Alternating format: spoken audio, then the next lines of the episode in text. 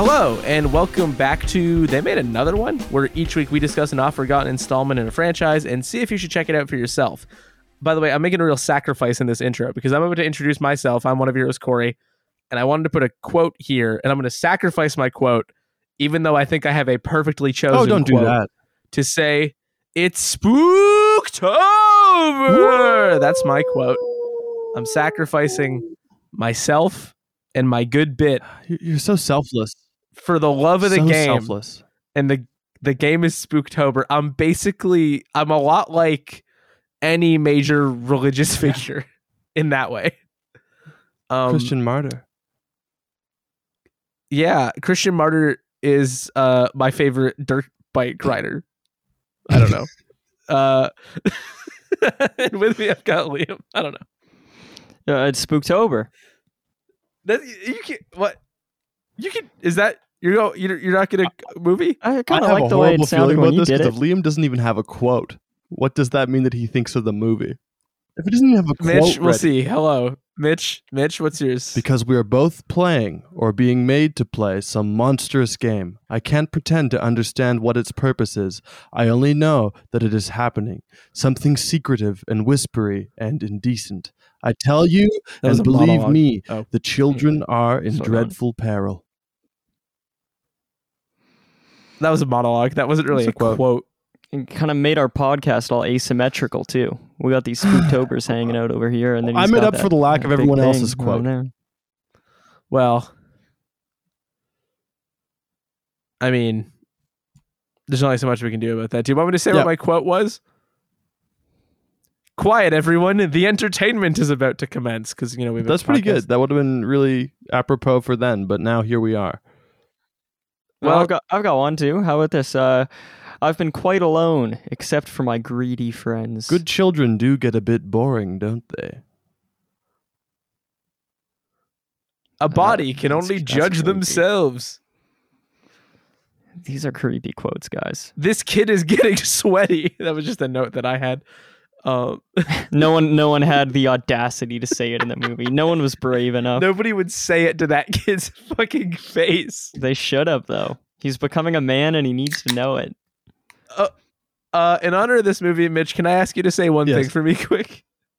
Can you give me your best? I want to steal the doll. steal the doll. That's your That was kind of weak. That one was like an old squeeze box. Uh, yeah, we'll build up. We'll build up to it because, boy, howdy, do we have some British children We on sure our hands. do. Uh, this is the Innocents, not to be confused with the innocents Or the Innocents, Visconti's last film. or of course, Luchino Visconti's final film, The Innocent, singular. right. Or the This- Innocents from 2021. It's not that. or any other adaptation of the turn of the screw like that one with the stranger things kid from like last year Yeah, such a missed opportunity casting him and not and not the kid from uh, Home Sweet Home Alone. I want to steal the doll. um i realized partway through watching this movie that that movie must have also been an adaptation of that when i realized that it was called the turning Did you And see I'm that like, movie? no but i saw the trailer and i was like it's reminding me of this and i was like oh i bet they're the same The turn of the screw has been re like adapted like so many times. Um, yeah. is that why you picked this movie mitch why'd you pick this movie Um, wow, we're getting into it. Okay, I picked this movie because Yeah. None of us watched any movies before this, so we can't do Liam's idea. So we're getting right into it. Hey, I watched some movies, but I'm on my Okay, own. stop, stop. Mitch, Mitch, think about it. Liam, what have you been watching recently? Well, thank you so much for asking, Corey. I actually uh, I've seen a few things this month. Um, in fact, on October second, I missed watching something on October first. Uh, I wanted to watch something a day, and it didn't happen. But on uh, October second, I watched two things. So I've caught up, and hopefully by the end of the month, uh, my goal is to have watched 31 uh, movies because that's how many days there are in the month, and I think that would be cool. And on October 2nd, I got together with some friends. I had the Serbian Blu-ray f- film, a You did Serbian it? film Blu-ray in one hand. that's a horror. I had one.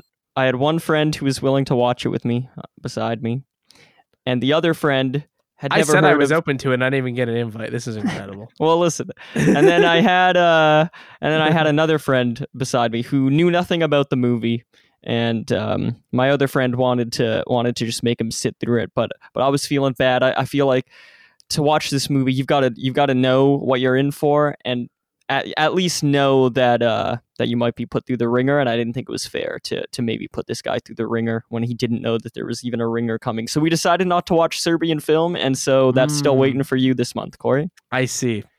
So you're all good. So wait, the Um, whole reason you didn't watch it was because nobody wanted to tell one guy what was in it. No, no, no. Like we we could tell him. Uh, like we told him that it was super fucked up and everything, but Okay. he uh he wasn't enthusiastic about it. And I, I Hard don't to be wanna, I don't wanna put enthusiastic about it. that. Especially if you know what's involved. I find it pretty I've easy, it, Mitch. but I find it Yeah. pretty easy. yeah, You, you've seen it? Oh, I didn't I know have seen that. And you and you still I'm not won't watch it with clambering to see it again. Believe it or not, Uh, hard to believe. I know. God. Clambering. Clamoring, Interesting. clamoring. Mm. Yeah, there's I no put a B. B in clamoring. I'm I'm clamboring. clamoring to see it. Mm. So yeah, no Serbian film. What I did do though was um, we ended up having a double feature, so I caught up on my October watching, which was very nice. We scrolled through Amazon Prime Video for a long time. Our goal was we wanted to watch like a bad horror movie, a fun bad horror movie, and we were kind of just digging through the bargain bin on Amazon Prime. Um, watching a lot of trailers. These guys are trailer guys. I'm not really much for trailers, but that's how they decide to watch a movie. And so we came across this trailer for a movie called Devil's Island, and it looked kind of cool. Um, and we watched it, and it was, um, and I will try not to sound like every other podcast host that has ever said something like this, or ever anyone else on the internet. Um, but I think I can humbly say that it is absolutely one of the worst films I've seen in my life. Is it not in about a the penal way. colony, like, like in French Guiana? Okay. No, no, no, no. I don't know what any of those words mean. No, it's not about that. Um, it takes place on the Thousand Islands in New York. Um, and there are Thousand Islands here where we live in Ottawa. We're we're like right across uh, the way from it. So that was kind of cool. Like my my fiance's family has a cottage on Thousand Islands. So when the movie started taking place there, I thought this is this is kind of this, this is going to be kind of fun. I'm going to see stuff I recognize, and maybe it'll make the Thousand Islands scarier for me when I go back. But it is the most meandering, hollow, pointless film I could I could ever imagine. Um, so little happens, but not in an artful way, just in a way that they they needed to make a movie way. Um, by the time it all wraps up, I felt uh, even colder than I felt before I started. I felt like this movie made me a worse person. Um, so it was was it was gutter balls. Oh, dude, so much worse than gutter balls, dude. Gutter balls is like at least provocative, and when someone says that's the worst movie, I understand why because it, it goes to such extremes. This movie goes to so little extremes. It's It just is- nothing. it's just a nothing film. Um, so I, I gave that a, a one out of ten. Damn. And then we watched a second movie, and this might be the first time I can think of. Um, I'm I'm sure it's happened before, but the first time uh, in memory I can think of that I watched a one out of ten movie and a ten out of ten movie in the same night, a double Mm. feature. It was very nice. So then. Uh, the, the third friend said, uh, "Yo, what's the movie about those people who are like at a dinner party and then like um, they realize that there are other versions of themselves walking around. And I said, that, my friend, is Coherence from 2013. Have you guys heard of Coherence? No. This is one of my favorite movies of all time. I'm surprised. I, I, I I'm sure I've brought it up on the co- podcast occasionally. I haven't mean creaked it, but um, it is absolutely one of my favorite movies. I show it to so many friends. I would be happy to watch it with you guys. Um, it is it is incredible. It's like a, a closed uh, setting, but high premise sci-fi thriller kind of thing. Um, whole play whole thing takes place in one house. You got these friends meeting up for a dinner party, and a comet passes overhead, and then things start uh, being kind of weird. Um, and it, it is incredible. I've probably seen it about 10 times, and I still understand very little of it, but in a very different way than Devil's Island. This way, like, I I know that there are things to understand because every time I watch it, I get something new out of it. But um, I still don't have my head totally wrapped around it. It's very heady, but just so cool to spend time with and experience all the the twists and turns with the characters. And it's one of the best movies I think to watch with someone who hasn't seen it. Um, because the movie just goes to to so many wild places, but in a very subdued way. The the movie it's a low budget movie and it's basically just people talking. Um, and uh, I said before we watched it, you know, I, I, told them it's not it's not really a horror movie. But halfway through the movie, my friend was like, "What are you talking about, dude? This is a horror movie. I am freaking out." And it, it does have that quality to it in concept. It, it, just it gets freaky, and the more you think about it, and um, it's, it's, just a creepy movie. So that's Coherence. That's one of my favorite movies. Um, I watched a movie called The Block Island Sound from 2020. Um, it, it's about this f- fisherman who keeps waking up on a boat and not knowing how he got there. Um, I think it kind of suffers from what a lot of modern day uh, sci-fi type movies suffer from, where at the end uh, I feel like it didn't explain enough. Um, but it, it, it, was a it was a it was a fun ride. That was like a six out of ten to me. And then I saw the movie Smile, which I recommend cool. you guys see. Uh, in, in the theater. That one is it has some really cool horror images in it. Um, it's it's like a good mix of uh, modern day like artful horror and also old tropey horror and new tropey horror. Um, it's it's just a cool mix. It's in in in uh, the way the plot unfolds, it might not be uh, that different from stuff you've seen before, but the ride is really cool, um, and it kind of has a, a cool punch of an ending that uh, that a lot of uh, mainstream horror movies made for a big crowd don't have. So that's a good one, and that, that's uh, that's my, been my October so far. Damn, yeah, you're doing it yeah, way better than we are. I haven't had time anything, for anything. Yeah, nothing. The month is young, boys. Don't worry. Yeah. In fact, the only thing that I've seen is the Innocents. That's Innocents. not a bad start. Oh, that's right. I saw that too. Mitch, why are we watching The Innocents? Well, if you're asking why it qualifies, I may have like skirted. Okay, good. I'm good, not. Good, good. It's fine. We've we've we've gone Good. over it. Okay. um, I picked this movie because it's different. It's a different kind of horror from what we normally watch. We watch a lot of um, horror movies. We watch a lot of uh, like slashers, films with gore, and I think that this film is a really effective horror movie, but in a totally different approach. It's uh, a classic sort of gothic chiller. We don't really touch ghost stories, and I think this is one of the best. It's one of the best ghost stories, and it's certainly the grand like the grandfather of creepy kid movies.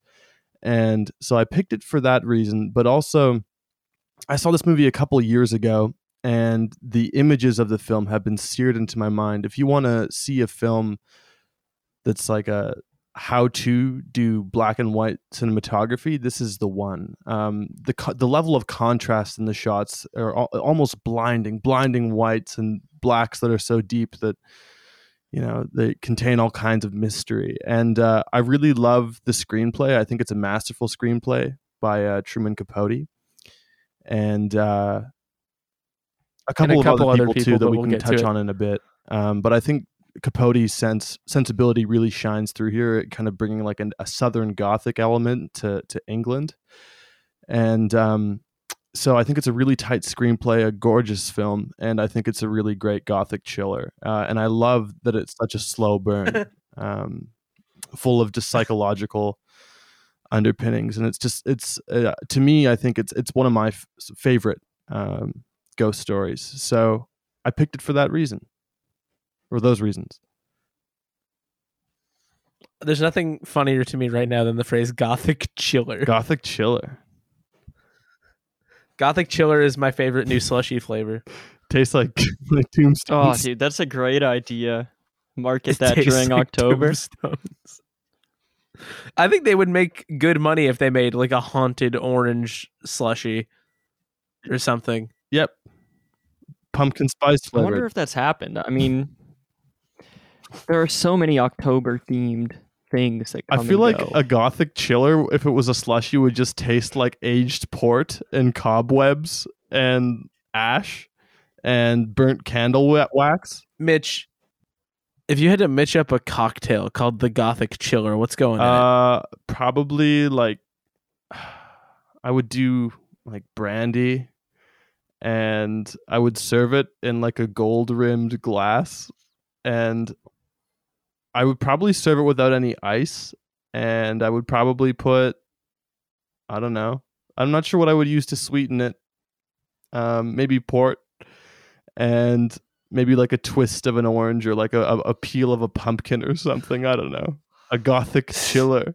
Uh, I don't know. I just think of like an old like something you would sip in like a wood bound study, like while ruminating about the evils outside between the witching hour and the hour of the wolf in like a silk smoking jacket or something with wild eyes. Hard to argue with that, folks. Somebody make that. If it kills you, we're not liable. Because you put like a ghost in it a bit whatever. of ectoplasm. That's the Um, secret ingredient. Mm-hmm. So, real quick, then, let's not waste any time. Jack Clayton, director Yeah. of this film. He uh, directed Room at the Top, which uh, I believe was just on Criterion Channel because I know that's some early British New Wave kind of stuff. So if you want to check that out, there you go. Um, it's written by, as Mitch said, Truman Capote, who wrote Breakfast at Tiffany's the same goddamn year, and um, In Cold Blood as well, but also William Archibald. This is basically his only credit of note. Uh, there are also additional scenes and dialogue. That is the credit uh, for John Mortimer. he- brought like a Uh, sort of a, a, a Victorian sensibility. He he had that sort of style in his writing. Um, and uh, obviously based on the turn of the screw by henry james classic Uh, 1890s it's edited chiller. It's edited by james clark who uh, edited some notable movies the mission uh, which i think i've told this story but we watched that in like a grade 11 or 12 history class and i was like the only person who gave a fuck about that movie at all as it was on. I was like you guys this movie's fucking awesome. Um it won the palm d'or in like 1986 or whatever.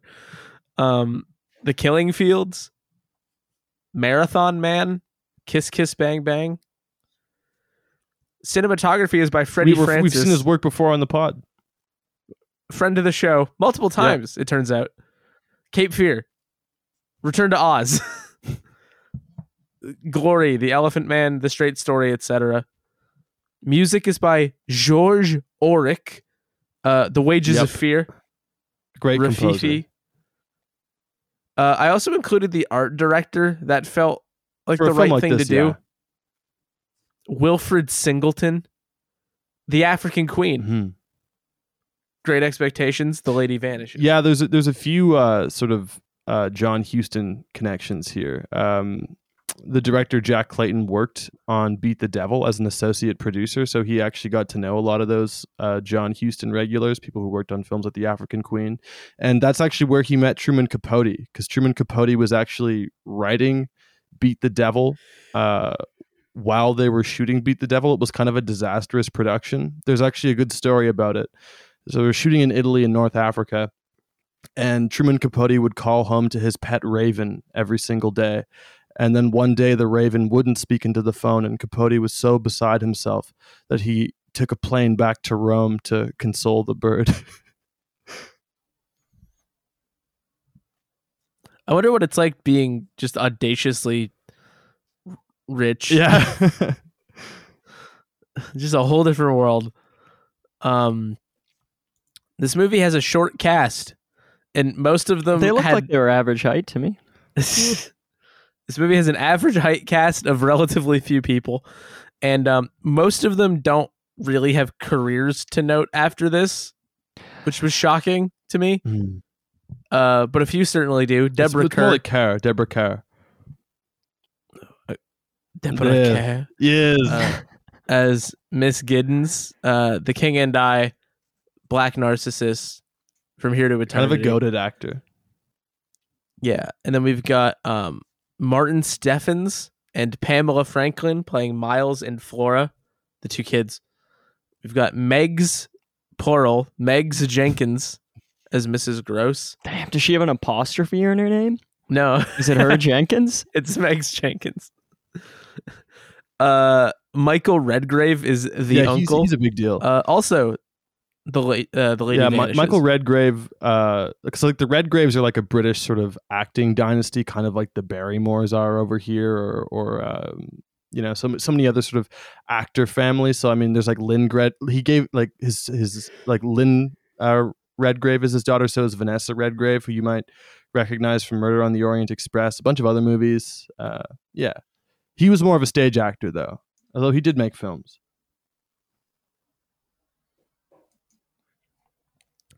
Um, Peter Wyngarde plays Peter Quint, a ghost. uh, he is in Flash Gordon. Pretty cool. Uh, I don't know how to say this name, and the way I'm going to say it's going to sound kind of funny, but you have to bear with me because I don't know how to say it. Clitty Jessop. what does that spell like? C L Y T I E. I'm not sure how it's pronounced. I, Maybe I don't really know who they are. Clyde? Clyde, Slidey, Sly Tie, Clitty Jessop. I don't know. What dang. It's English language is so weird. So fucking Or stupid. maybe it's not English, but language is so weird that you could go from it could conceivably be Clitty or Sly Tie. and both of those might be or somewhere in between. We're not sure.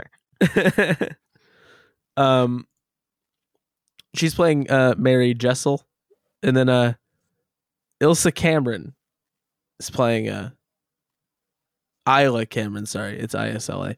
Is playing Anna. Um, so this movie is about. Oops, clicked clicked off the thing where I had my plot. Um, so this movie is about uh, a rich, rich, rich man who hates his his niece and nephew desperately, uh, and he does not wish to be involved in raising these children that were sort of unceremoniously dumped on him because of a death. Uh, and he's like, "Fuck this!" Uh, and he hires a governess who's gonna go live with these kids off at this estate in Bly, a manor in Bly, if you will. And um, It's, it's just called Bly Bly Manor. It's like the house.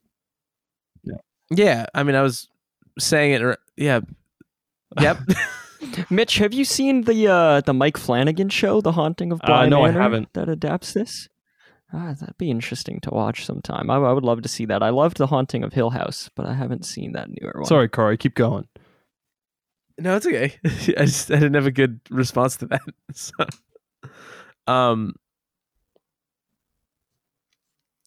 So she loves kids and loves like the purity and beauty and happiness and joy of children. So, um, she goes and lives at this estate with these two kids. Um, except everything seems fine at first. Well, it's her and some staff, but everything seems fine at first. But then, like the one kid allegedly gets uh, expelled from his school, and they get sent back, and like something seems up with the kids. And Miss Giddens starts seeing like visions of other people that used to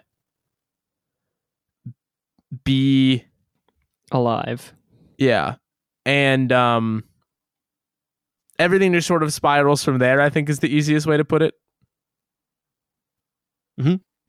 Hilarity ensues. Hilarity Oh, ensues. well. Absolutely. Liam, did you like The Innocents? Me first? yeah, well Mitch picked it and he's seen it more than once, so Do you agree with this, this Mitch? Or Mitch, do you want to go first? Do you want to I'm to set kind the of more baseline? curious to see what Liam has upend to it? say because I feel like he's gonna be like the he's the odd like Me first. he's the one who I'm not sure all right, about. no, if that's all good, yeah, it's Mitch's not movies. If Mitch wants me, I'm down. Mhm. But that surprises you, Corey, that Mitch isn't sure. a little bit, yeah. Yeah. Seems pretty straightforward to me. Why don't you guys talk about that? Why that? I think that you might not like it? Well, if you're going first, So- I wait, can't. so instead of Liam telling us if he liked it or not, you have to have me tell why I think that Liam might not have liked it. Okay. Yes. Yeah, that would be fantastic if you could Um, do that. Well, I know like Liam, you're not like a huge like I know you're a huge horror guy, and this is like a bastion of horror, but it's like it's older and it's um it's not like super conventional and and not that you're into conventional movies and I didn't mean to come off that way. Um but it's it's it's definitely older and it, it's like a slower burn and so I'm just kind of I'm not sure if you like it or not. It's a very fair point, Mitch. Um, I would wonder the same thing. In fact, I did as I was watching it. I had to ask myself, "Am I liking this?" Um, I didn't have to ask myself for too long. I, I made my mind up pretty quickly. I love this movie, man. Love it. Fuck yeah. Um, one of the finest, uh, certainly one of the finest things I- I've seen this season on the podcast. I know we're not that deep in, but uh, I'd put it up there with uh, last season as well. I thought this was such a haunting, um, cool meld of worlds here. Like it, you know, you say you say it's an old movie, and that, that's true. And in some ways, it feels older than it even Yeah. is because it came out in the '60s, but this takes place in the 19th century. But in a lot of ways, I thought that this felt so modern, or at least I I could very clearly see the influence that it has had on modern Mhm. horror movies and i thought it totally held up like there are so many cool shots in this movie where the scary thing is just distant um, and you don't see it for that long. And um, that's something that has been done so much in the in the last 10 years or so in like a24 movies and stuff. And um, i thought that this was such a cool um, novelistic tale. Um, it felt very clear to me that this was based on a lot novel. Um, but in a very rich way. I thought all these characters um, were interesting from the get-go. Even even the bachelor who who hires uh, mrs um, Giddens, Miss, Mrs. yeah. Miss Giddens. Um, I thought he was very interesting and and did over everyone else. And then the movie just spends time with this this cast of characters, and they all just get more interesting as the movie goes on. They reveal more things about themselves, and um, they're searching out answers, and no one is really all that trustworthy. Um, and I thought that it was so thematically strong as well. The way that it deals with kids, I thought that was very brave um, and not what I expected in a in an old movie like this. Um, I, I didn't know that you know they you were able to get kids to do some of the stuff that they do in this movie. You know, this is like before The Exorcist, and um, so I I loved this movie. I thought it, it would be a feast on mute, um, but uh, much like uh, me talking on this podcast, it would be a feast on mute, so you wouldn't have to hear these birds squawking. But it, it, it also when you when you listen to what this movie has to say, I think there is a whole lot of richness, and I would love to see it again. I thought this was an Fuck awesome yeah. movie. I'm so glad you liked it. What about you, Corey? Because it sounds like Mitch likes this one. So, uh, my answer is going to be really annoying. I think. Um, this movie is obviously very, very good, right?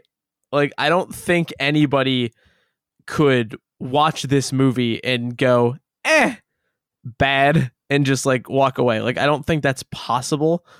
Um, I think the quality and the creativity is is evident and I also think that yeah, um, filmmakers that go to places like A24 uh, owe this movie a massive debt that is obvious from the very beginning and continues throughout. However, um, I don't feel like like I think the problem was with my viewing of the movie. You watched it when you'd rather be doing something else. Yeah, so I spent a lot of the viewing like I don't think I paid close enough attention. Cuz I know that there's like cool shots of stuff It's like being in the background and looming and being kind of strange and like some of that shit I just didn't see it. Like I just didn't. Like I just was not So like I want to blame myself somewhat for what my immediate takeaway from the movie is because what my answer is like, well, obviously it's good, but I don't know if my viewing was like a great viewing of it to Mhm. have. Um, I don't know if that makes sense. Was there anything in the movie that that did that to you that, that got you distracted, or was it was just, just- totally separate from the movie? Uh, like your mind, I just felt like my it? head was somewhere else. Yeah.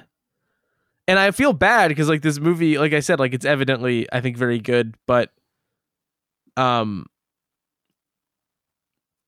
I feel like I missed some part of watching it. I'm surprised Somehow. you don't have like because even with movies that I watch, and we watch a lot of movies on this podcast where I'd rather be doing something else, and um, you know, I still find like lots of things to say about them. You in most cases, you know, there's I feel like this movie is is like dripping in, in detail and and in, in texture and in uh, just thematic layers and and really good Yeah. performance. I'm not saying I don't have stuff to say at all, but it's just like rarely do we watch a movie and my head is somewhere else and the movie is also obviously Hmm. great.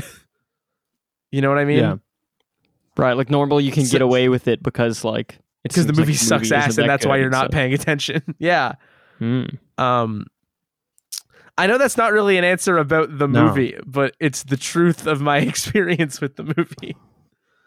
Uh but again, obviously it's it's like great. That's kind of a given.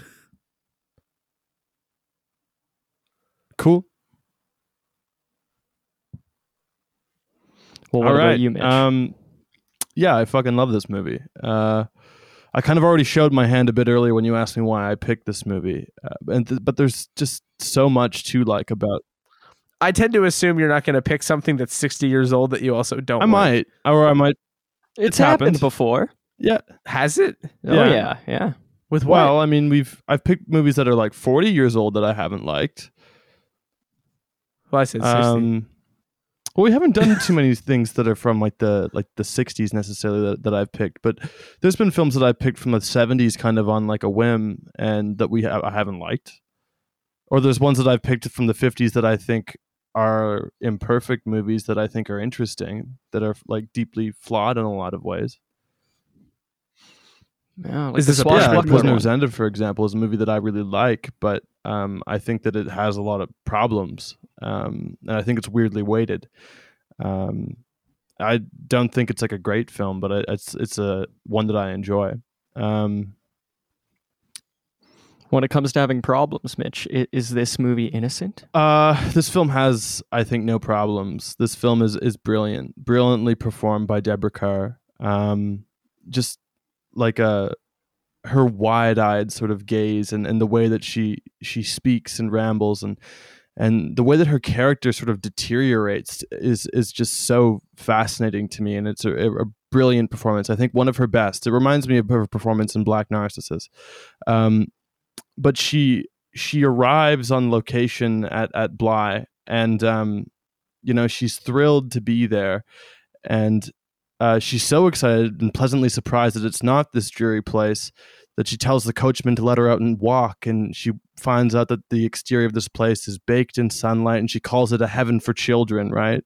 And the the play uh, or the the book and the play are set from like uh, I think like July to autumn and as like the seasons kind of change uh the place becomes like more oppressive and things that are innocent become like threatening and, and dangerous. And there's also like this whole sort of uh, Freudian thing that's that's pulled through it as well, so where you kind of question her sanity and the relationship with the children, and um, it's it's uh, just such a well woven screenplay and such a well performed film that it's it's full of ambiguities and you're constantly questioning whether or not what she's seeing is real. And I love the way that Freddie Francis kind of does that with the cinematography to kind of uh, give an otherworldly feel. It's shot in CinemaScope, but it feels much more intimate in the exteriors or in the interiors, I should say.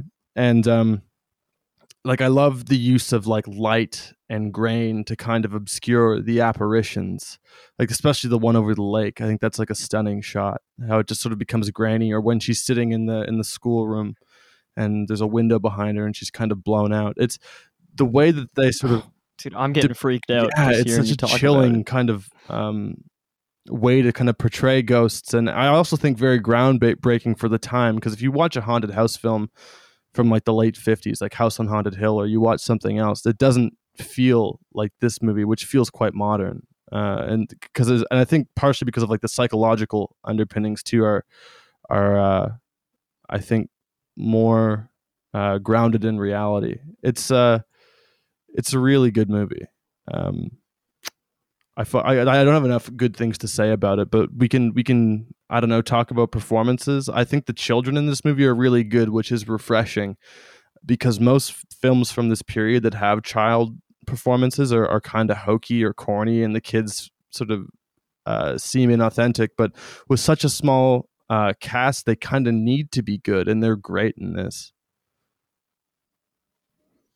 I, I totally agree, and I, I'm kind of amazed at how they pulled Mm. it off. A, a big chunk of that just has to be directing. I think. I mean, of course, there's there's natural talent. People have natural talent for things, but um, when you're talking about kids who are that young, um, even if they have that natural talent, you know, it's it's got to be pulled out of them somehow. They've got to be made to feel at Mhm. ease. Um, and whatever they did in this movie totally worked. I I could have spent the whole movie with either of those kids. Um, like they, they were both great enough to Yeah. carry the movie. So the fact that th- they were both there, and then we have um, Miss Giddens, who is also such a strong performance, bouncing back and forth, and they're holding their own um, with her is just incredible because they also have to go to some uh, dark places as well, particularly Miles. You know, he get he gets put on a trip. Um, it- they're not just giving the heavy lifting to Miss Giddens and letting these kids be uh,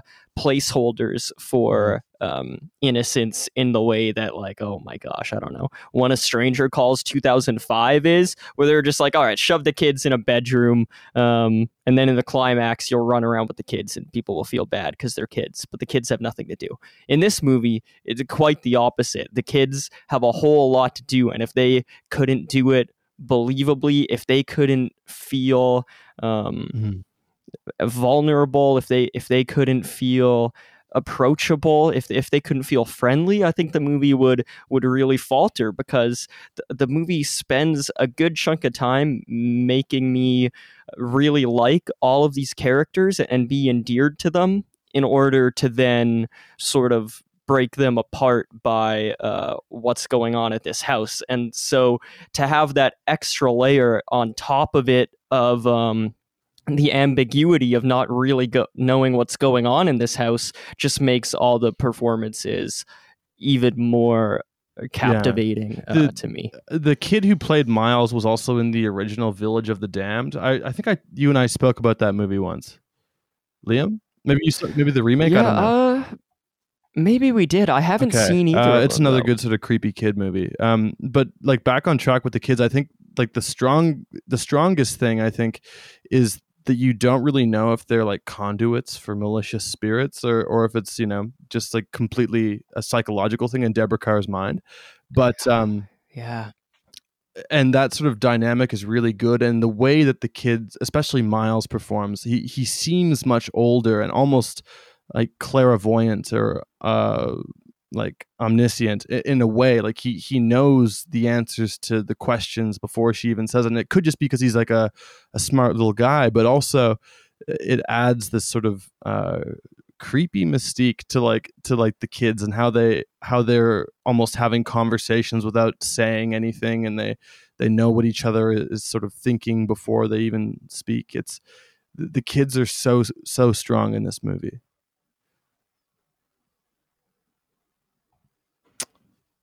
Do you got any thoughts on the on the kids, Corey? Um, I mean, to be honest, at first I found them kind of annoying. um, I might just be annoyed by kids though. Yeah, yeah. Maybe that means they were doing it well. You're just not Mhm. a kid guy. yeah, I mean, I don't know. Like it, it all felt v- very like very British. Um, There's nothing worse than a kid than a British kid. It's the only thing. But um, I I guess because I spent part of the movie not totally knowing what the goal Mhm. was or like where it was heading, that some of the moments where like it's meant to seem more adult because like they might be possessed or she's making it up, but let's say they're maybe possessed and they were doing that very like adult kind of like way of speaking and mannerisms like the performance itself is great but i didn't find myself super all the way taken in by it. Um but i don't have a good reason as to why. Like it, it always kind of felt like like a kid playing an adult playing a kid kind of thing for those I think he's really good. i don't know if that makes sense I don't know. I'm not saying he's bad. I think they're good. Like I don't think it's bad. Um but if you ask me for a comment on the performances, that's the one Yeah. that came to my head. Another- so, I mean, I mean, another sort of character uh, in the film, I think, is is the house in a way too. Um, the way that it kind of creaks and there's there's drafts and, and groans and, and the sound design is is largely responsible for that. But also, I mean, it was I think it was shot. Uh, the interiors were shot in studio um, in Britain at, at a very famous studio. I forget the name of. Uh, it's where they shot a bunch of big British films.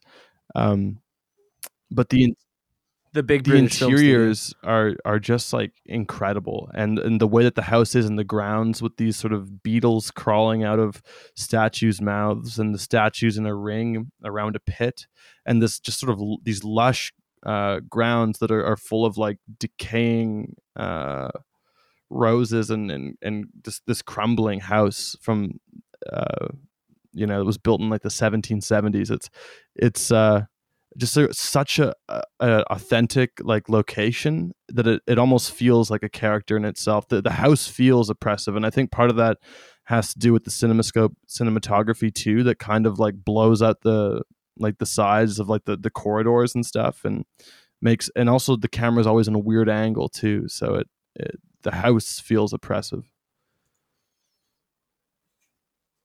Yeah. That's a good point. Uh, yeah, I thought I thought the house felt very alive. So when you say that it feels like a character, that makes sense. Like it feels alive in that it changes as Mhm. the movie goes on. When she, yeah, it gets so dark when she first arrives. It's like blindingly bright, um, and it feels, um, you know, maybe maybe overwhelmingly like uh, positive, I guess, or you know, overwhelmingly. Um, overwhelmingly bright uh, because you know she's arriving at this new job and uh, she's kind of given carte blanche to take care of these kids and there's the nice housekeeper there um, so she doesn't really have a whole lot of problems um, and the kids seem nice as well and so the the place feels very very open um, there and there's you know beautiful scenery and architecture and then as the movie goes on it's not like those things go away um,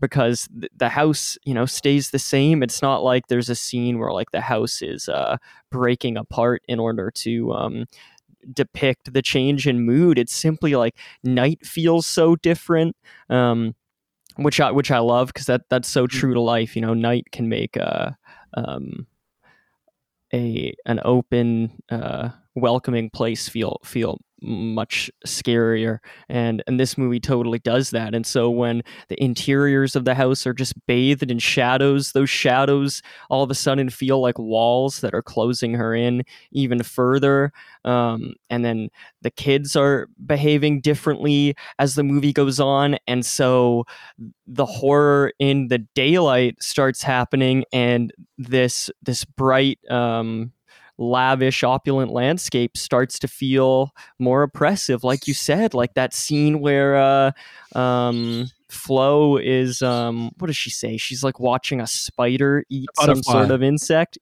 uh, eat a butterfly um, and they have that conversation and then across the way across the little body of water um, you see a figure standing in the grass and it's all in the daylight with film grain. um, Oh my gosh, dude, it's so freaky. And seeing that the figure on top of the tower, I Yeah. thought that was the, the scariest image in the movie for me. And that happens in the daylight. And so um, it it takes this this architecture and um, all of a sudden makes me feel different about it. And it's not the typical I'm scared when it's night and when it's dark. I Mhm. feel like I have some rest. We're gonna get character work, and then it's gonna be night, and things will get scary again. All of a sudden, the lines are blurred, and uh, the movie just doesn't really let up from there once it starts. Yeah, I think also um, I was watching like a documentary about the making of this film a while ago, and one of the things they talked about was like the set dec- decorations. If you look on like the on the walls of the house, you'll notice that there's lots of like portraits of mother and child, and um, they said that that was like a deliberate sort of choice because like the I guess Deborah Kerr as Miss Giddens can't have or doesn't have children of her own, and there's kind of like this, I guess this sort of psychosexual, um, like Freudian thread through the movie. Like she's like a like a a latent. Um, like frustration or a, a miscontentness in, in, in her life and kind of where it's gone and uh, you know she's kind of just like a, a lonely governess character right and uh, so i think i think that's a really interesting aspect of as well as kind of how they they just use like paintings and stuff to kind of um, accentuate that too which is something that didn't really occur to me when i was watching it. But i when i saw the documentary and then i watched it again i was like oh yeah there's one in like almost every single like in in so many shots in this movie. I was i was shocked later when i rewatched it and saw that um which i didn't pick up originally. But yeah it's uh i i love the the setting here. I think any good uh, ghost story is only as good as your haunted house and boy is bly ever ever a good one. Um another interesting thing too that i, I remember hearing in, when i watched that documentary so Harold Pinter uh, wrote or he directed the uh, the play, uh, which came out in 1950, The Innocents. And I'm a big Harold Pinter fan with how he kind of writes his stories, The Servant, all these other things that are about sort of characters revealing themselves slowly and their their true intentions and their nature. And there's always a psychological element and a uh, imbalance of power. And um, one thing that's kind of interesting about this is is the way in which power and also sort of like the history of the of like the the house reveals itself. Originally, they wanted to put in like uh, flashback sequences where they show like what the like the old uh, staff who were haunting the place were like, and they decided not to do that. Um, and instead, you just kind of learn gradually how they met their fate. And when uh, Miss Grose tells uh, Miss Giddens outside of that chapel that uh, you know um, Miss uh, Mary Jessel uh, died by her own hand, and like that sort of by the lake. Um, just like the way that you kind of learn more, and then these apparitions start making more sense. It it, it feels like it's it's uh, a ghost story colliding with Harold Pinter. It's great.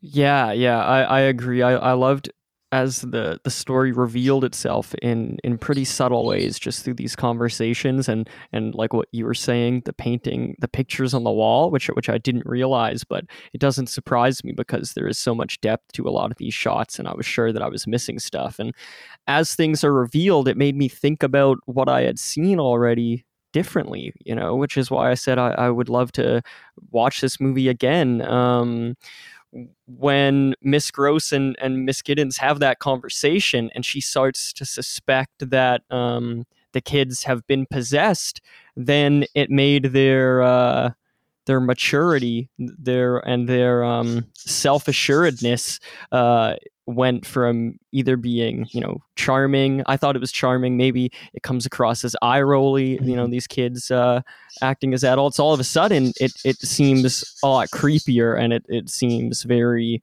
deliberate and it, it makes me wonder if um, these kids have been possessed or are they just precocious because they grew up rich and they've always had someone to uh, dote after them and and uh, um, read to them and um, you know m- div- go to private They're rich, but they're very um, lonely too. Um, and so, like Oh, on one yeah. hand, they seem like starved for affection, but on the other hand, um, there's like like um, they and they act out for attention, right? Because they're they're lonely, and um, I- think that also ties into that kind of Freudian element too, where where you don't know if it's it's the fact that like uh, Miles is is possessed by Quint, and that's why he's kind of acting up and almost being like flirtatious with Miss Giddens, or if it's just the fact that he's like lonely and looking like for like some kind of attention, and it's it's so weird because like uh, I know like when they originally made the the film, like 20th Century Fox wanted them to get rid of the scene where Miles kisses Miss Giddens on the lips like they were they were like outraged studio executives but they insisted that they keep it and i think that like that image is so like jarring and so like startling and, and i think keeping with kind of quint's character that it that it adds to i guess like the the ambiguity of like whether or not they're possessed and uh also just muddying the waters You think it adds to the ambiguity? uh well i think it makes it more ambiguous I think it makes it less ambiguous. I think so How so, Corey? I think it makes it more apparent Well, that they well, are necessarily possessed. The than they're ambiguity not. that they are possessed, but also I think just like the like a psychosexual like am- ambiguous thread. I think through the movie um, that's kind of weird and off kilter. Uh, but I think I, I still think that like it, it leaves room uh, where you can kind of suspend your. I think like it's not that far fetched to think that the the kid with how like lonely he is and how he doesn't really have like a mother figure that he's kind of I don't know confused right. I don't know. yeah, but you also wouldn't. Kiss No, your no, I like don't think that. so. So it's, it's but like he also like makes up for it in like in other interactions that that don't seem like that. There's there's like no way to get like a a really sure read on whether or not he is or isn't possessed. I like, yeah, or, Yeah. or what? I just mean to say that that scene for me made me lean more towards Yeah, I think that's the intent. No. Um, And also, it was the only all caps note I took in the whole movie, and it starts with "Whoa, whoa, Yeah. whoa!" I think that's Like, What does it is end with? Truly, uh, the kiss is absolutely recontextualizing how I am interpreting this. I mean, Yeah. Mamma Mia is with the notes. definitely that kid definitely has some issues. If whether or not it's being possession, I don't know. Well, and then like shortly thereafter, she's just full on screaming and shaking Yeah. a child. Yeah, she really uh, deteriorates, and I, and I, I think Miss Grose is an interesting sort of foil in all of that. I I was surprised to see that she sort of convinces herself that they're possessed. Like I, I think it does a great job establishing that ambiguity early on and then leading you one way or the other because it doesn't really give you anything particularly concrete. So you just see her being Giddens kind of just increasingly become unhinged and like circular logic herself in her way into being convinced that that's what's happening and it makes it a really interesting portrait of like losing your shit Yeah. basically. Like and then when she's like running all through the house and she's got the candles out and the camera's just cutting between like doors and her and the walls and overhead angles and he- she's hearing voices and there's this weird like not synth music but like it, it's just meant to be a haunting Actually, it sound. it's right. And all of that together like i think as a visual of her just gradually losing her shit for want of a more elegant phrase um it does a really good job getting all of that going Yeah, definitely. Also, I think like not to circle back to like to fixate like on the on the weirdness of the kiss scene completely, but I think it's definitely worth noting that like Deborah Kerr's character is not his mom, you know, um, which is is just kind of like weird, but also like I don't know, the kid is the kid's got issues. I guess Corey said, yeah, I I had no trouble. I had no trouble reading that kiss either way. I don't remember what I thought about it in the moment. Um, I but um, in hindsight and where where the movie goes, I think it ends up being not entirely clear, and and I could believe that um, this dude who who went to private school and um, has been told that he's mature for his age um, and you know she kind of uh, she didn't condemn his flirtatiousness when when he first uh, um, showed that part of himself to her and so i don't find it too hard to believe that uh, he thought that he had a chance with um, this this woman uh, who uh, has just come into his Yeah, house and so uh, and he went this for this it headstrong like little like rich kid who's like lonely and like I don't know. It's it's kind of like when you have like a crush on like your teacher, you know. I don't know when you're a kid. And it's like when you Yeah, kiss you don't kiss teacher. them, but I mean this is like weird Victorian shit. It's like when you make out with your teacher. I don't know. It's just like that. Um sorry.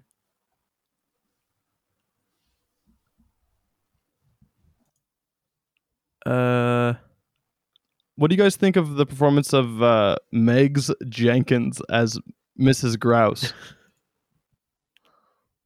gross. Gr- gross. you thought she was gross yeah, I thought the performance was gross. just kind of icky just ick Yeah.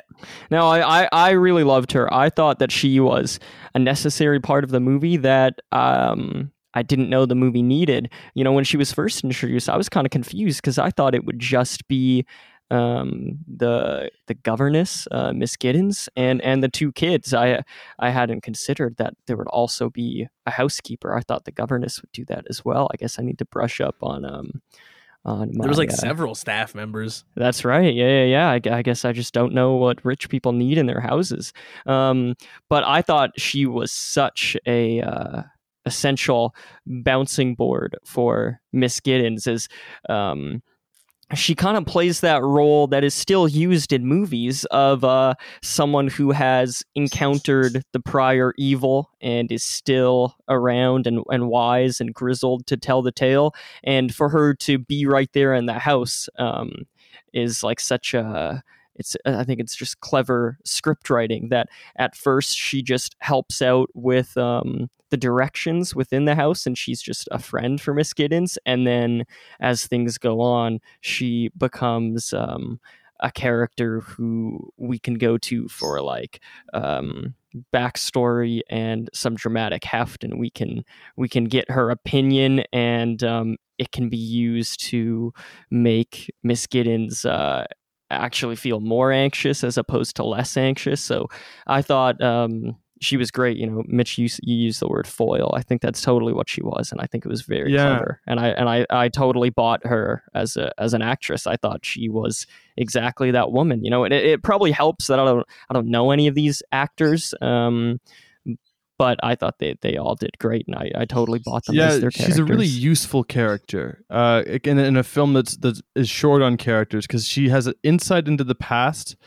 and um, she's also like another adult, right? Who has like a, a clear perspective into things, and she seems kind of like maybe uh, like like a simple character, not like not too much going on, not too many worries, just kind of going through life with a very sort of simple approach. Um, but her insight into like what's going on, she doesn't perceive any of the things that Miss Giddens does, and but she has insights into the past and maybe like goes along with it. But it's also worth noting that she's also um, uh, subservient to Miss Giddens, who has quote unquote supreme power, and so um, it's it's interesting how the how the power sort of shifts in their relationship. And near the end of the movie, she puts uh, Mrs. Grouse and Flora into the wagon and sends them off. And then there's that final evening with Miss Giddens and Miles. That's uh, just weird. uh, Again, on those elements that we talked about earlier, but also um, uh, like tragic too, and and creepy, and and full of of ambiguity and doubt, and into the into the you know, it's that your final sort of hammering home that whether or not they're they are possessed, which is great.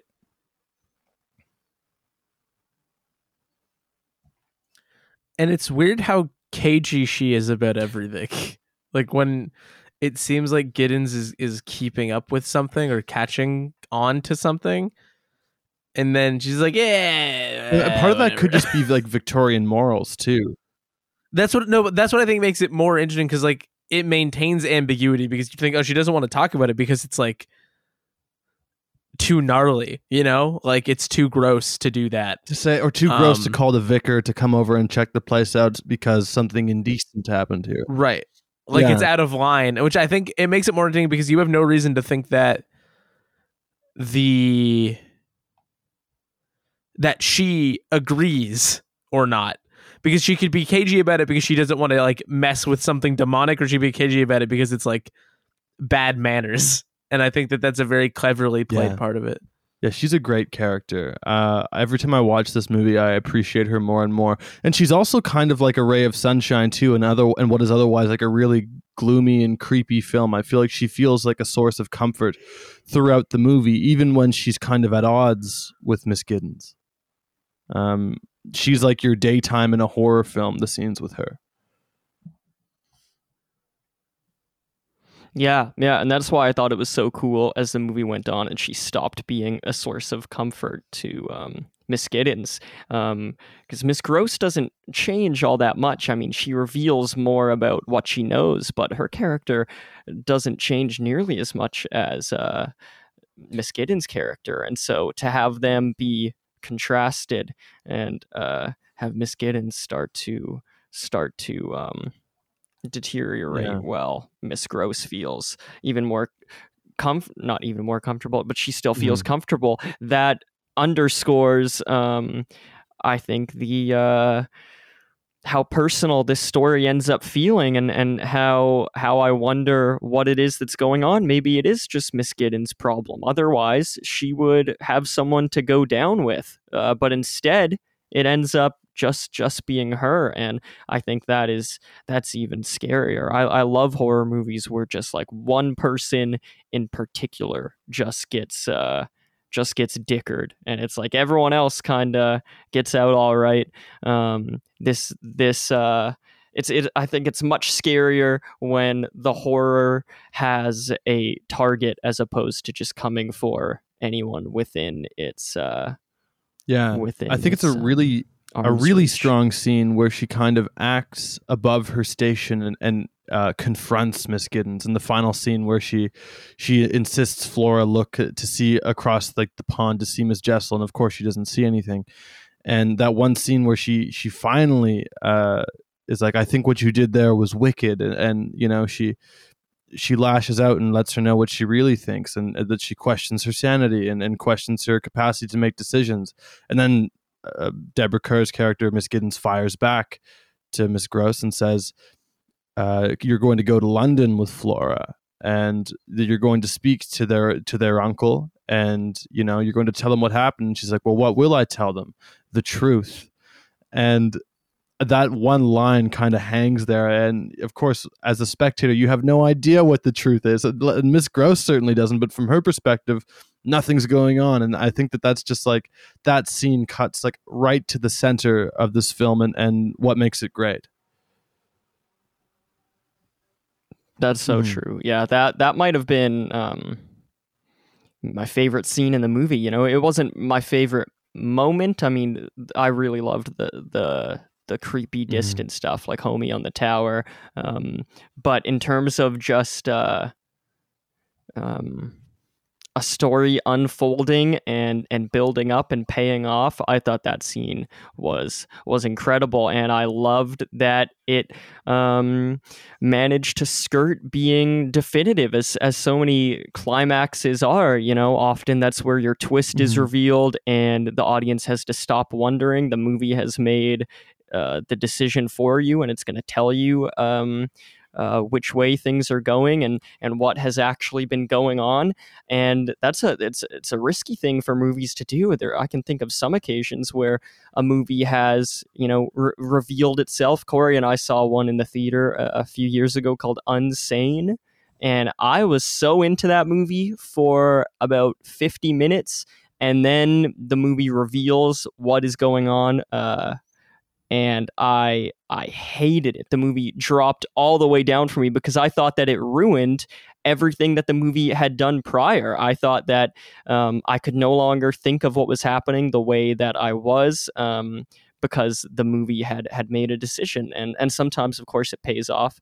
Um, but in this movie, I thought it was really adept at um, having the story play out realistically for the characters and um, not making it clear that it was fence sitting. Yeah. It like it felt it felt very natural. You know, some movies are ambiguous uh, um, just for because they can't think of what to do. I think this movie uh, knows what it wants to do, and it knows the way it wants to make the audience feel, and it knows the way it wants to make the characters feel. And so, for both of those characters to come out of that conversation pr- more scared and and more confused than they went in, but also probably equally confident in their understanding of the situation and they both understand different things about the situation. They would both tell the story differently. I just thought was masterful. Yeah, very few films can kind of maintain that conceit of, of, of ambiguity. I think like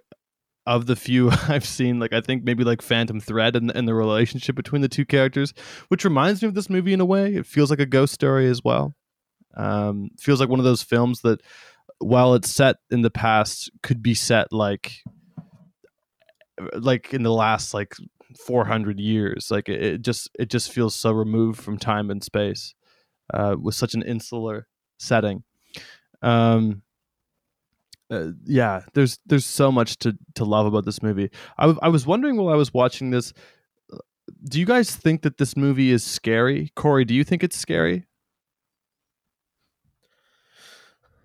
Um, can I make the distinction between freaky and scary? What, well what is freaky and what is scary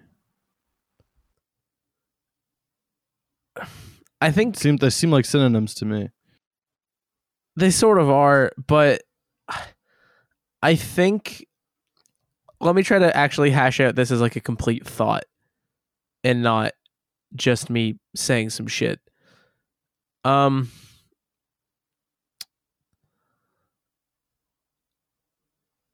I guess it is. Um, I want to make a distinction in like vocabulary because I think that's the most helpful way to try to make a distinction like that. But it is just not in extremely conventional ways. Um, like it's it's a tension building scary, not like a ah all at once you know jump scare scary. Hmm. It's a particular brand of scary, which I guess is maybe occasionally also described as freaky or, uh, or like Chilling. unsettling, unnerving a chiller ch- gothically chilling. Um, yeah, like I think that that is maybe more how I would describe it because like its goals feel more in line with being unsettling, unnerving, off-putting, you know. And I don't know if I would always describe those things as like outright scary, but um yeah, it's very effective at being unsettling and, and freaky. what about certainly. you liam Yeah, I was I was scared watching this movie. Um, I think the way that it shoots the the ghostly figures or whatever you want to call them, hallucinations, I don't know, but um, a lot of the ghosty stuff was freaky. I thought and scary. I thought the only one that didn't get me, um, but then I ended up appreciating it anyway, was when she uh, is um, approached by the the the the specter of I guess it would be Quint. Quint, while she's playing hide and seek, and his his face uh, comes close to the window. Um, Oh, I really like me that shit. a little bit. I I when It it, was was, so- you know how they shot weird. that? Just for the movie I'll to tell you how they shot do that. scene after that. But keep going.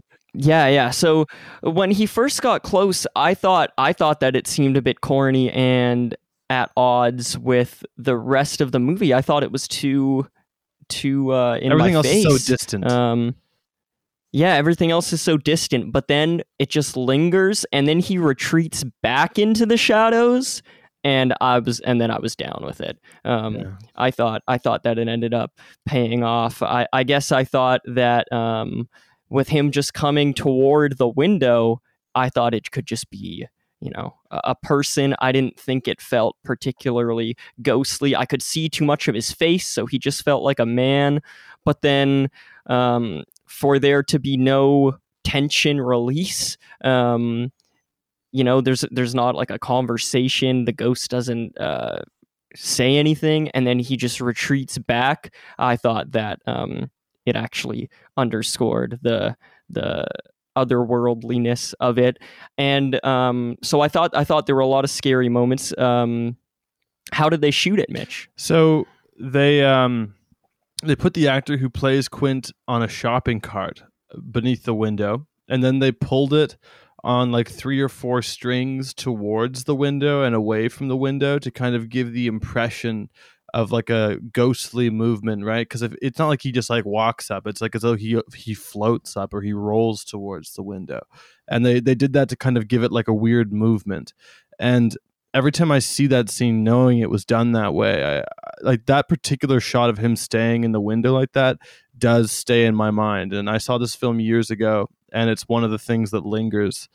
And um, yeah, I think the way that the, the apparitions are filmed in this are is just like really uh, unsettling and chilling. And also another th- like I I think that this movie is scary um, for all the reasons you guys said, but also just for the fact that you you know that you can't trust your like the senses of the characters and you can, you don't really know uh like who to trust we love an unreliable, your unreliable narrator. narrator. is is used to i think like frightening effects um and so that's scary uh or just the idea of maybe being in that kind of a situation uh and it is like a really uh well constructed situation an isolated situation and i know originally they were going to have scenes where deborah kerr's character uh the uncle comes back and he goes to a cricket game and he goes to a pub and she's talking to him like Why? I don't know. Well, they they cut it and rightfully so, um,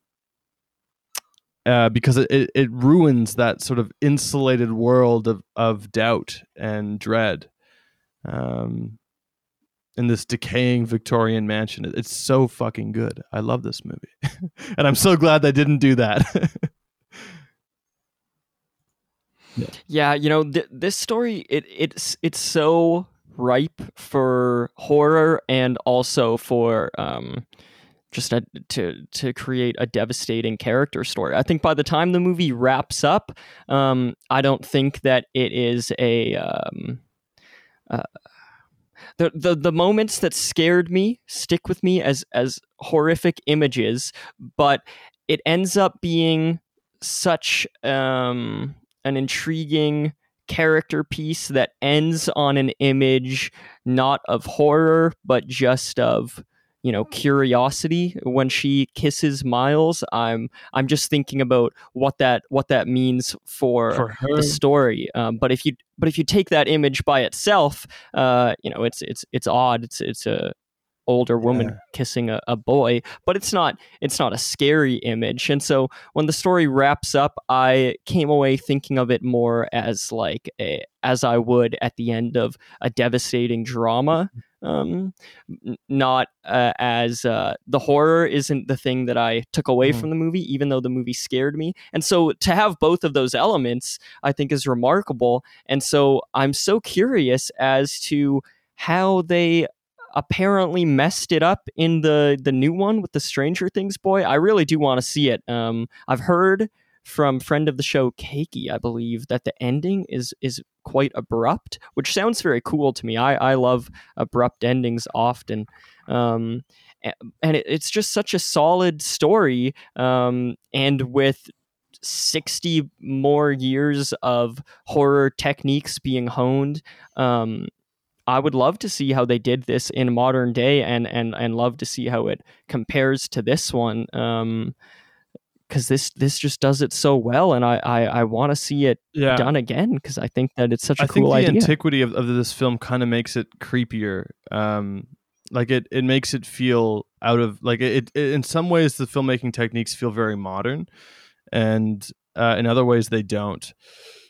And so, the fact that like Freddie Francis' cinematography has aged so well is good, but it, it just feels so out of time and space and makes it feel so weird and creepy. Um, yeah, this is the adaptation for me. I, I definitely want to like seek out some other ones. I know there was an unofficial sequel in 1972 with Marlon Brando that I would like to check out. What Yeah, the heck? Um, I think it's 72. It's in the 70s. Uh, but yeah, fuck. There's there's so many different things. What's it Uh, called? fuck. Let me look it up. But there's there's so many things I could I could say about this movie. Um, because it it it is just so rich and there's so much going on. I'm just looking it up right now. Adaptations.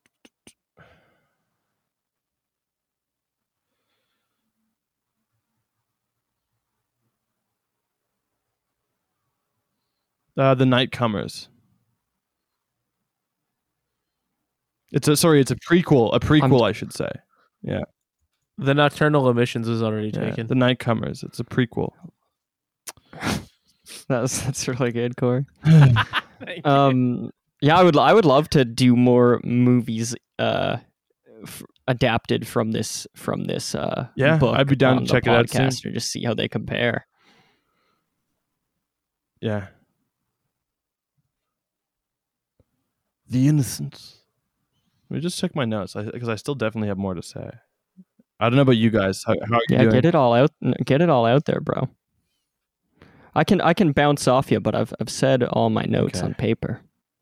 Man, I feel like you have all said stuff I might have said just better than I was going to this time around. So Oh, uh, Corey was talking about the scene with the the synthesizer and uh, like the sound design. I think there's more than one. I They do, yeah. They, they deploy music sparingly, except for that one sort of uh, melody that keeps re- appearing itself, and each time it it, it becomes sort of more uh, uh, oppressive. Just the fact that there's not that much music ex- except for that in these small claustrophobic halls. It's uh, the sound design in this film is brilliant, but in that particular scene of, of paranoia and claustrophobia, where she's going down the the corridor with the candelabra, and it seems to be getting she's just surrounded by complete darkness um, and you hear whispering and, and laughing. And uh, one of the things that you hear is is uh, there's a whisper that's like repeatedly saying kiss me kiss me and you don't really the a lot of what like the the things are whispering and saying it it makes sense once you like learn the context of what happened to the ghosts. Um but uh like in that scene it's jarring and you kind of project it onto the desires of of um Deborah Kerr's character. So it's it's like the sound design alone I think is is like brilliant in this movie. Um Yeah, I also think it's pretty early use of in lieu of traditional music or at least exclusively like we've just made an upsetting Yeah. sound. Like a an upsetting unreal synthetic sound and it is going to be the thing that makes you uncomfortable. yeah it's uh It's really cool. It's extremely well executed. Um do you think you'll give it another great. chance Corey Yeah, I think I have to because, like, again, it's clearly great, and I can recognize that. Like, that's obvious regardless of any mm-hmm. individual viewing. But yeah, I just felt like I don't know. Yeah, I do feel like somewhere I skirted the rules a bit with this pick because there isn't You did, but like there know. is actually another adaptation of this film that came up before in 1959 for television, directed by John Frankenheimer. Yes. Oh, really? And there are other sort of like spin-offs texts of, of Turn of the Screw that were adapted beforehand in the 40s. Um, but no like direct adaptation and certainly not a, not a filmic one of The Innocents, which is the play derived from Turn of the Screw. So I kind of skirted the rules a bit. I kind of shoehorned it in because there is a like a work of television beforehand, but um, this It's is like had the Spooktober. granddaddy adaptation of, of this story, and there's so many adaptations that I feel like I can I can do this. yeah, it's Yeah. Spooktober. Now you'll just have to pay it back when we do the turning from 2020. Yes, You're gonna rue the day you ever uh, made us aware of. Now we this, have to watch the turning. turning. This is My the pick turn is of now the Screw turning. podcast now. Okay. That would be absolutely sick. We're gonna do Kevin Tenney month, and then we're gonna do Turning month. Speaking of, of, of picks, Corey, do you have a Yes. pick for next week? Oh, fucking fuck yeah, I do. All right, what have you got? I've had it for weeks. Cause I can't I can't read and I don't know what time of day it is, and I've I've never understood anything that's ever happening. Maybe ever. Um with regards to planning this podcast. But uh so we're we're going back to a franchise we've dealt with before. That was the one thing that I had a bit of an issue with when I was deciding. I was like, is it is it more interesting to do something we haven't done any anything of yet horror movie wise because we've got a lot of choice there. You can do some real wacky deep cut shit. Um, and I wasn't sure if that was the best decision or not, or if, if I want to just try something that you know it's it's a little bit more familiar, but I really want to watch it. That's ultimately what I've gone with. Um, is just something that I want to see really bad Right. um, and am more excited about now than I would have been before we ever did this podcast. So it just feels like the appropriate time to do that. Um, does anybody have a guess? I'm just curious because I feel like I've teed it up in a way that I may have narrowed it down somewhat, I have no idea. but maybe not. My guess, um, my initial guess was the new Hellraiser, but it can't it be Pearl? that because you had this pick ready for last week and it wouldn't have been out yet. I actually didn't even know Hellraiser was out now.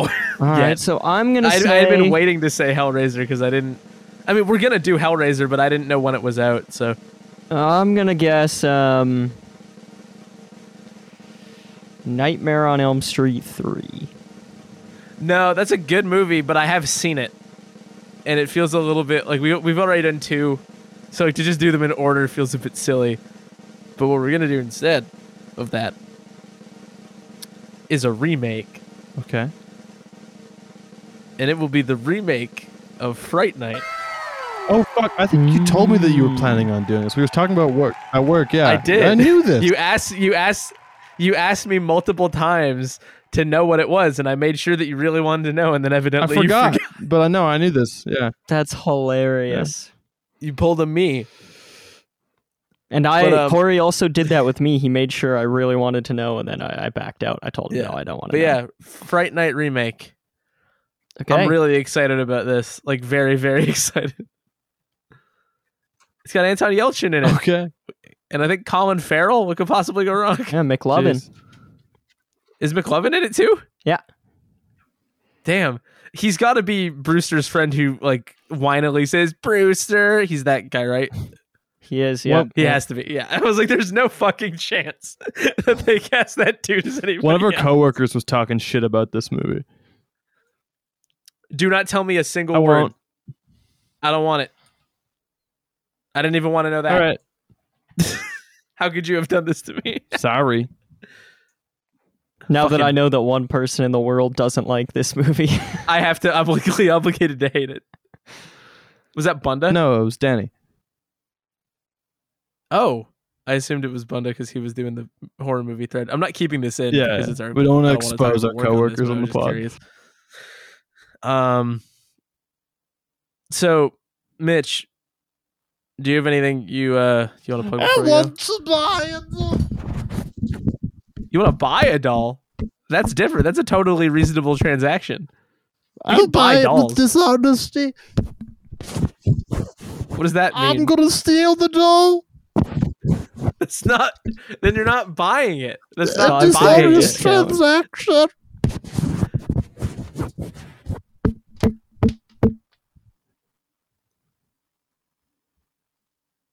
Okay. Well, well, he does that, Liam, do you have anything you'd like to plug? I've got a film writing alter ego, Graham the Haunted Marshmallow on Twitter and Letterboxd. My username is Graham the Mallow. Um, I'm on Twitter and Letterboxd too at Mr. Corey Price. Um, there's a relatively new episode of Strat 2 out, which is uh, my F1 podcast that I do with a friend Callum, who's going to be on this show someday. And uh, I've also got MK Podquest, which I do with a friend Neil. He's been on this show. It's a bunch of Mortal Kombat stuff of various varieties. If you want to hear those, uh, you can find them all listed. Uh, if you didn't write their names down, MK Podquest Strat 2 at uh, mortalkombatconquest.ca. All of those are localized there. Um, thank you all once again for listening to this episode of They Made Another One. You can find us all over the internet on Twitter at them and another, which is all one word, and on Letterboxd that TMAO. That has not been updated in at least a year and a half. You can find episodes on Anchor, Spotify, Apple and Google Podcasts, Stitcher Breaker, and everything else as they made another one. You can reach us via email at tmaopodcast at gmail.com with recommendations for future episodes, questions, comments, and just like, you know, how you're doing. We never really ask. We need to do better. Our fantastic thumbnail art is done by Jade Dickinson. You can find on Instagram at Jade Sketches. And with all that out of the way, we're gonna check out the remake of Fright Night for Spooktober, baby! Oh, man, man.